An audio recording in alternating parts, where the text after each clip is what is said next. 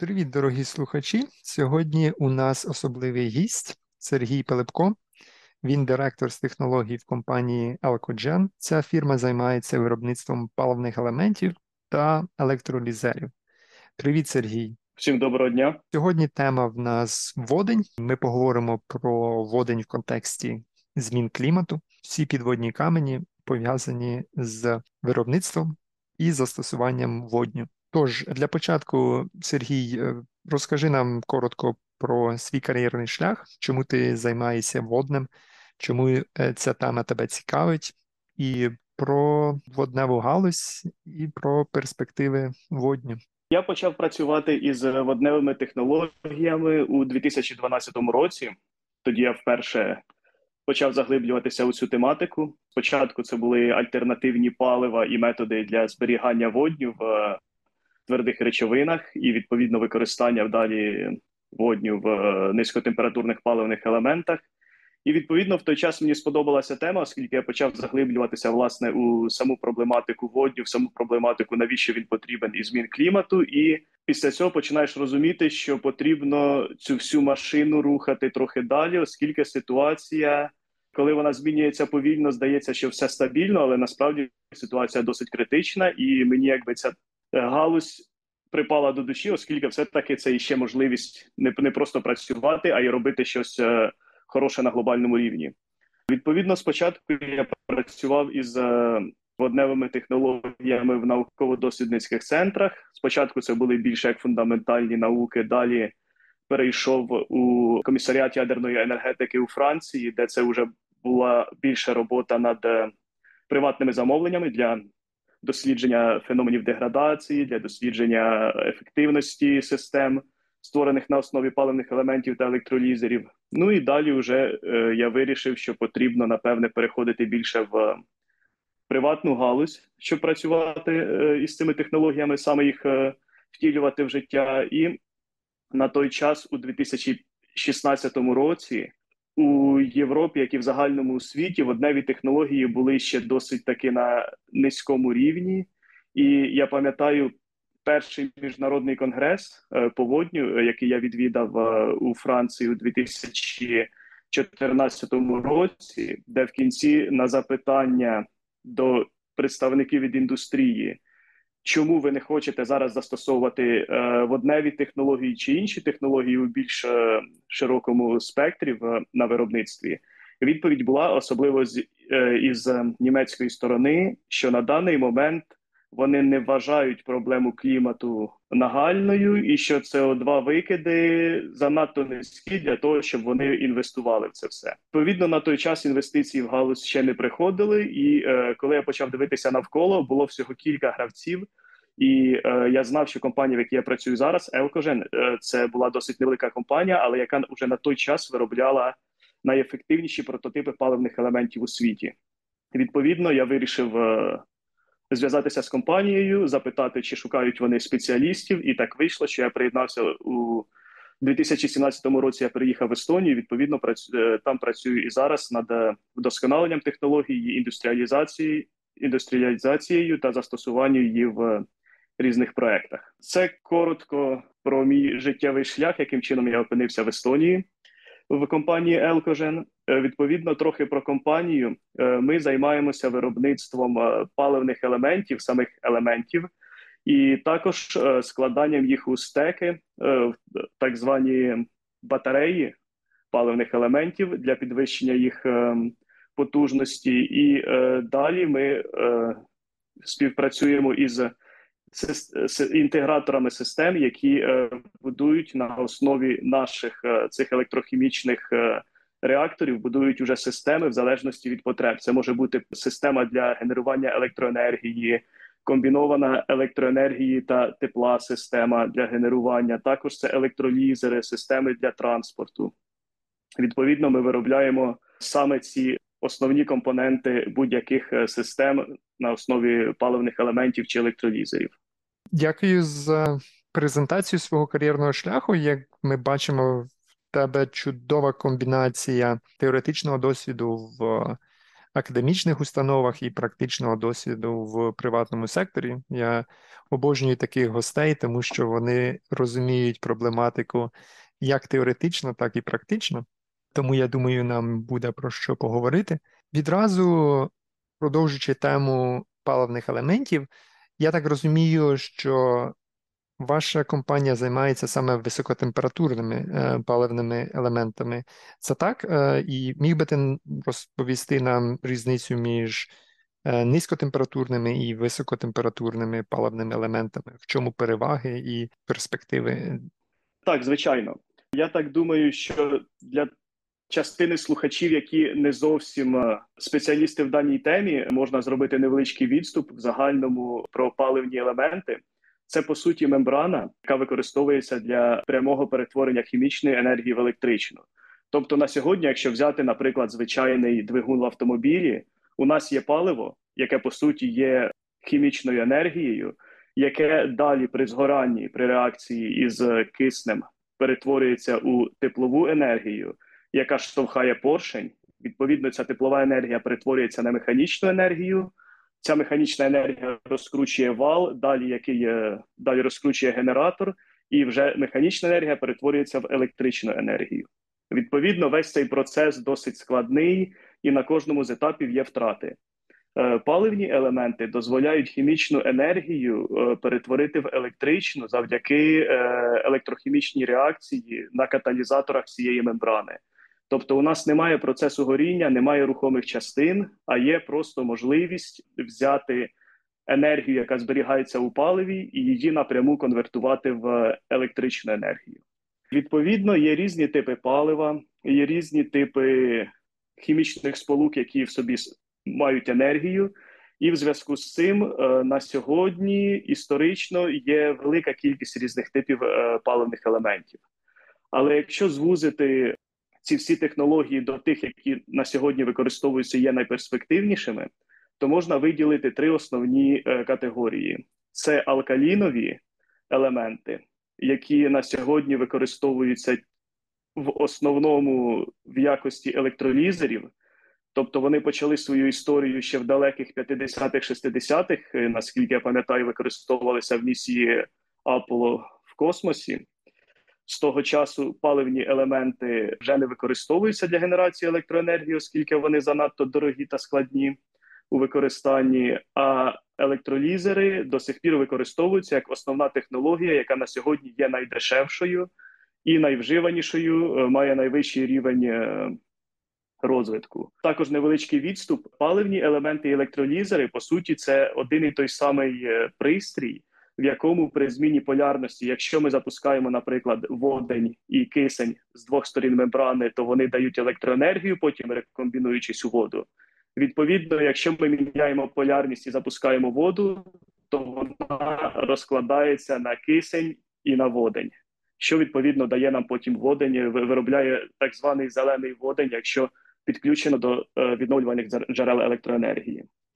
Е, відповідно, алкалінові системи це е, основа сьогоднішнього виробництва водню через електроліз. Оскільки це найстаріша технологія, яка вже практично досягла своєї межі в ефективності, то відповідно їй на зміну приходять інші. Інша технологія, яка сьогодні отримує все більшу популярність, це технологія ПЕМ, яка має в своєму складі тонку полімерну мембрану, е, з обох сторін якої використовуються елементи платинової групи е, як каталізатори. І е, відповідно плюси цієї технології, оскільки вона новіша, вона більш досконала, вона набагато легша. Саме тому ви її можете зустріти в автомобільній індустрії, наприклад, Toyota Mirai чи Hyundai Nexo. Вони побудовані використовуючи цей тип технології. Також ця технологія використовується і в електролізерах. Вона має набагато вищу питому потужність, працює при набагато швидших е, змінах струму. Її можна напряму підключити до вітряків чи до сонячних панелей, і відповідно, в залежності від е, зміни погоди чи від е, хмарності неба, вона може напряму виробляти водень, коли є доступ до електроенергії. При цьому мінус цієї технології у тому, що вона досить дорога оскільки вона використовує каталізатори платинової групи. І е, на сьогодні ми всі розуміємо, що ці каталізатори вони е, видобуваються тільки в певних країнах, і відповідно до них дуже обмежений доступ. Що ми сьогодні можемо спостерігати у випадку газу, який також видобувається тільки в кількох країнах, і в тому числі Росія. Тому ця технологія вона е, на сьогодні отримує все більшу популярність, але при цьому вона е, все рівно досить таки має обмежений е, обмежене використання через те, що е, велика кількість е, платини та інших матеріалів потрібні для виробництва. І третя технологія, яка на сьогодні е, є найменш розвиненою, але при цьому дуже перспективною в майбутньому, це саме високотемпературні паливні елементи, індустрія, в якій я зараз працюю, які побудовані на керамічних пластинах. Відповідно, ці керамічні пластини також мають керамічні електроди з обох сторін. Для їх функціонування потрібні температури від 600 до 900 градусів, в залежності від технології. І Плюс цієї технології у тому, що ефективність набагато вища у порівнянні з низькотемпературними елементами. Тобто, якщо ви плануєте виробляти електроенергію чи виробляти водень в стаціонарній системі, і відповідно в у випадку індустрії кожна зекономлена гривня важлива, то звичайно, що вибір паливних елементів високотемпературних дуже цікавить їх в плані далекої перспективи. І звичайно, що і в цієї технології є свої недоліки, оскільки для її роботи потрібно спочатку нагріти систему до 600 градусів. Відповідно, це займає час, і тому вона, звичайно, що не може використовуватися в транспорті, де потрібно е, швидко вмикати, вимикати двигун. Вона більше як е, більше застосовується в стаціонарних системах, які коли запускаються, то мають працювати плюс-мінус при однаковій потужності днями, тижнями, місяцями, роками. Це коротко, якщо про ці три технології. Це був прекрасний вступ і професійний огляд паливних елементів. І ти багато чого цікавого е, згадав е, в цьому вступі. Обов'язково повернемося до трьох цікавих е, моментів, які ти згадав. Перший це втрати, от саме Е, на якому етапі ми втрачаємо ефективність. Тут багато про що можна дискутувати. Далі е, ти згадав про зелений водень. Водень, як ми знаємо, він не має ні кольору, ні запаху, але при цьому існує класифікація так званих кольорів водню, це саме за походженням, і можна було б розповісти трошки більше про те, звідки яким чином ми отримуємо водень. І потім ти згадав двічі про застосування водню як е, палива для автомобілів або літаків, можливо, для суден. Тож, по порядку, паливні елементи і воднева економіка дуже перспективно, ніби здається, ми спалюємо водень, немає вуглекислого газу, лише вода, екологічно чисто, але при цьому водня в природі майже не існує. Водень, е, він, хоча і є найрозповсюдженіший елемент в всесвіті, але на планеті Земля він завжди буде, майже завжди, за, за дуже невеликим винятком є водень в природньому газі, але його майже не можна знайти в чистій формі. Тому що він реакційно здатний, водень завжди буде рекомбінуватися, і він існує у вигляді хімічних сполук, зазвичай вода, тому його треба виробляти. І, на жаль, більшість водню, який зараз існує в індустрії, він так так званий сірий водень. Це водень, який виробляється з метану, з природнього газу, приклад при виробництві аміаку. Природній газ е, е, переробляється на водень і далі йде Е, на виробництво аміаку, і практично так, це переважна більшість водню, на жаль, в індустрії зараз є сірим. Тож все одно при цьому є викиди вуглекислого газу. Як на мене, нам треба працювати також над тим, щоб збільшувати кількість зеленого водню. Щоб ти додав саме про походження водню, де нам брати екологічно чистий водень?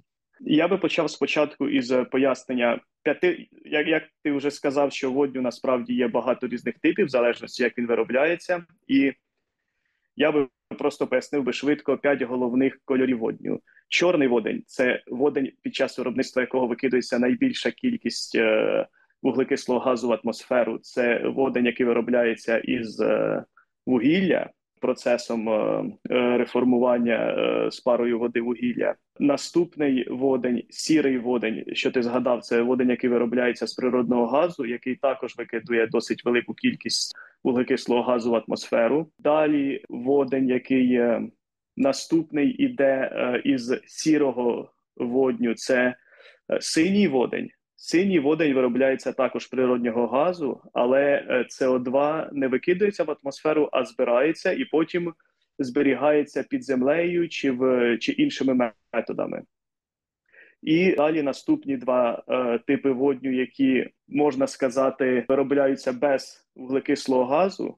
Це рожевий водень, який виробляється за рахунок ядерної енергетики електролізом, і зелений водень, який виробляється також електролізом води, але з використанням відновлювальних джерел електроенергії. Звичайно, ще є і інші типи водню, але їх е, їх уже зараз так багато, що там практично всю веселку, всі кольори вони вже забрали.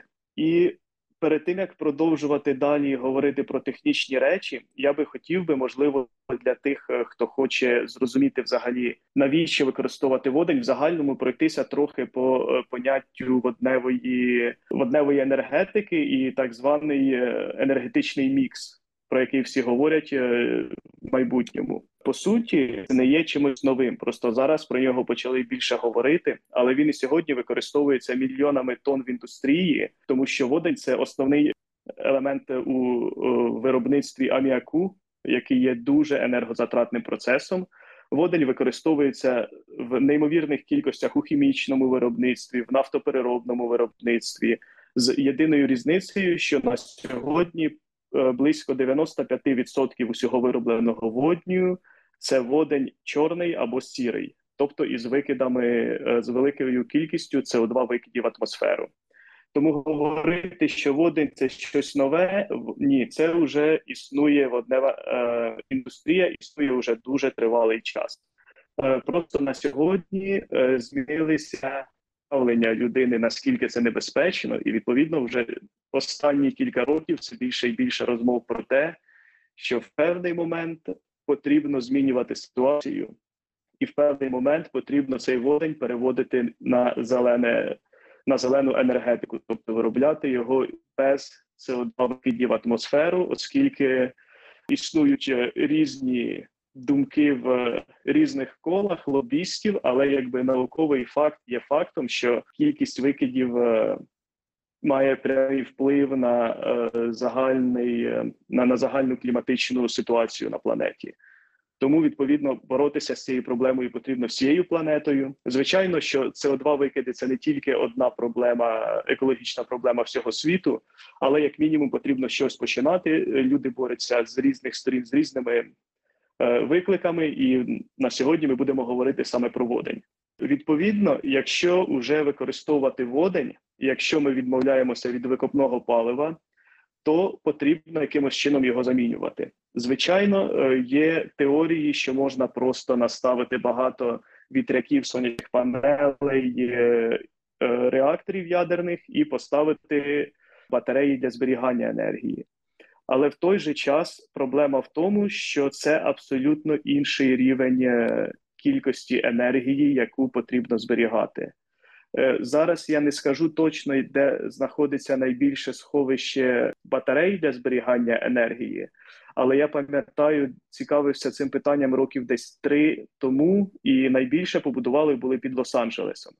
Тобто на той час це було найбільше найбільше сховище для збереження електроенергії у вигляді звичайних батарей, і воно змогло забезпечити в теорії місто Лос-Анджелес тільки на дві години. Тобто, це одне тільки місто, тільки дві години, і це було найбільше сховище на той час. Відповідно, якщо ми говоримо, що нам потрібно зберігати енергію для цілих країн і не на кілька годин, а на хоча б кілька тижнів чи краще на місяць, то це настільки великі об'єми, що на сьогодні нам потрібно повністю відмовитися від ідеї електротранспорту і від смартфонів, від ноутбуків, від всього, де є батареї, і цього не буде вистачити навіть на мінімальний обсяг енергії, яку потрібно зберегти. Людство настільки звикло до викопного палива, до газу, до нафти, ем, до вугілля, що не розуміє наскільки великі об'єми енергії зараз використовуються, і е, наскільки багато потрібно енергії для того, щоб її замінити. Відповідно, на даний момент на сьогодні водень це єдиний адекватний метод для того, щоб досягти нейтральності по викидам, для того, щоб від е, змінити екологічну ситуацію. Просто що іншого методу на сьогоднішньому етапі розвитку людства не існує, щоб замінити водень на щось інше.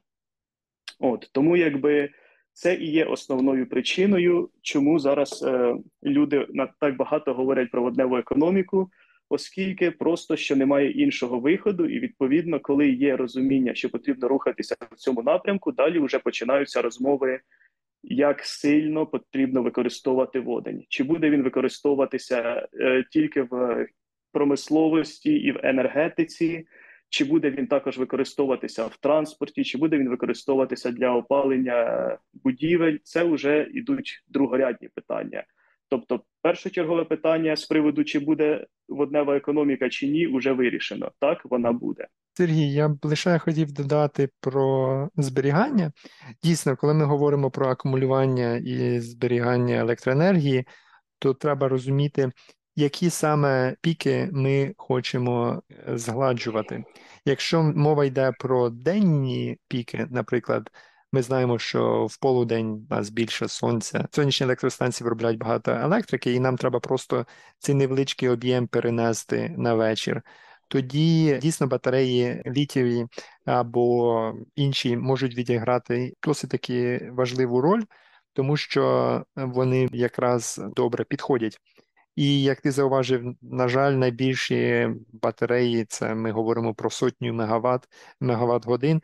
Тобто, це не ті об'єми, які б могли нам забезпечити більше ніж кілька годин. Коли ми говоримо про якісь масштаби тижневі або, можливо, е, трохи більше, тоді гідроакумулюючі станції в певних умовах можуть бути дуже корисні. Але коли мова йде про сезонні флуктуації, коли ми знаємо, е, влітку е, в нас значно більше виробництво електроенергії і менше споживання, тоді коли взимку навпаки. І якимось чином перенести оці неймовірно ем, довгі цикли. От саме тоді водень може відіграти оцю ключову роль, коли протягом теплого сезону у нас відбувається виробництво, акумуляція водню і його використання протягом е, зими. Тому я веду до того, що мікс, енергетичний мікс, про який ти згадав, це саме те. Немає єдиного універсального вирішення е, проблем.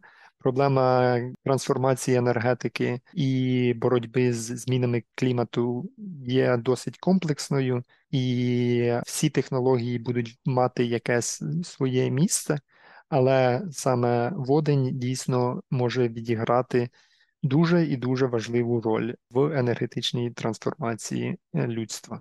Так, я хотів би тільки додати, що в даному випадку ти трохи покрив е, теми е, інших джерел енергії. Я говорив в загальному, що якщо ми не будемо прив'язуватись окремо до країни, то звичайно, що є різні країни, і, наприклад, якщо в Україні є досить велика кількість гідроелектростанцій, які генерують велику кількість е, енергії, яка також вважається відновлюваною, то е, в Західній Європі просто немає таких великих річок і немає такої кількості гідроелектростанцій. Тобто, там уже, наприклад, е, відпадає ця можливість е, зберігати в гідроакумулюючих станціях електроенергію. Якщо не брати хіба до уваги е, північні країни, типу Норвегії чи Швеції. Відповідно, аналогічно із е, іншими територіями, що багато територій вони просто е, географічно чи з інших причин у них е, досить обмежені можливості тієї ж самої вітрової чи сонячної енергетики. Відповідно, в північних країнах сонця сонячна енергетика вона дуже мало ефективна, і це також проблема. У них немає можливості чекати майже півроку взимку, коли знову дні стануть довшими, і сонце вийде хоча б трошечки на в потрібний кут. Тому так, тому воднева енергетика в даному випадку це досить універсальна річ, оскільки це не тільки про зберігання електроенер... е, самої енергії, а це також про її транспортування. Це настільки ж зручно в майбутньому, звичайно, що на сьогодні ще поки це тільки розвивається, але це буде досить схоже до того, що зараз існує у вигляді природного газу, який транспортується також.